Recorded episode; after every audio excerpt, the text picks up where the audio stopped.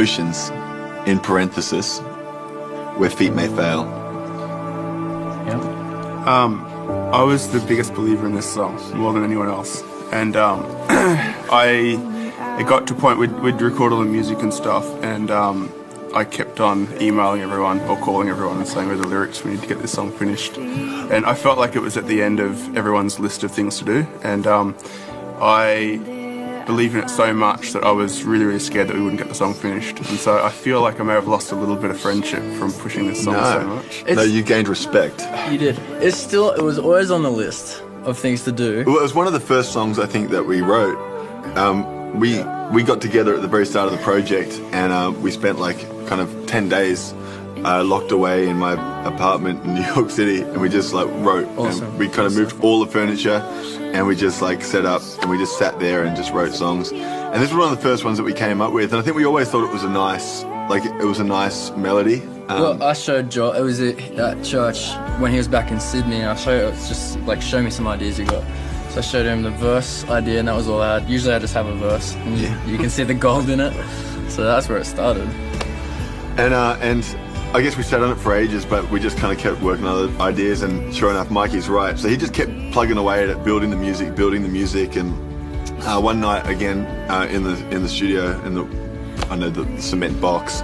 I came in one night and Maddie was playing uh, just the melody for that bridge section. I was like, it's amazing, but like timing wise, it didn't work. And then we're like, well, let's just make it work. And Mikey kind of came up with some amazing way to kind of piece it all together. And so he was just building the music, chipping away at it while we were kind of working on all these other ideas. And sure enough, uh, it kind of got towards the end of the, the the project, and we were like, okay, like where are we up to with this one?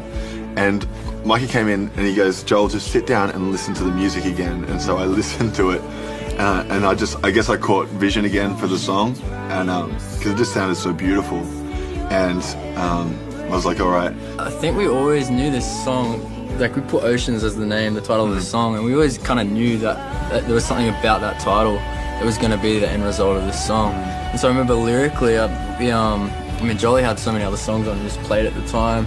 So I was, I was back in Sydney with a, with a friend Salomon, and he's an amazing storyteller. So I was like, "Can you help me just like sit down and get some ideas out for this song?" And he took the the song and turned it into um the story of Peter walking on water. Yeah. And so, I mean, amazing thought, our faith translated in that story. And so we wanted to take that, that idea and put it into the song.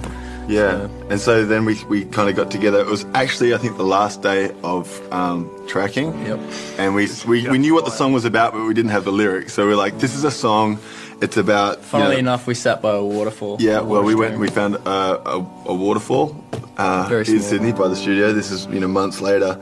And, uh, and the lyrics just came, and it just became this like um, like the story kind of uh, translated. I love that you know we had a female voice kind of singing. It's just a song about stepping into the unknown, and uh, and and it's a song about faith and you know just raw trust. And I love that. And the bridge kind of section, just kind of. Um, lyrically, I just love the picture. You were like, "What about this?" And you kind of pretty much spat it all out in one go. That bridge. yeah, it like, just came from nowhere.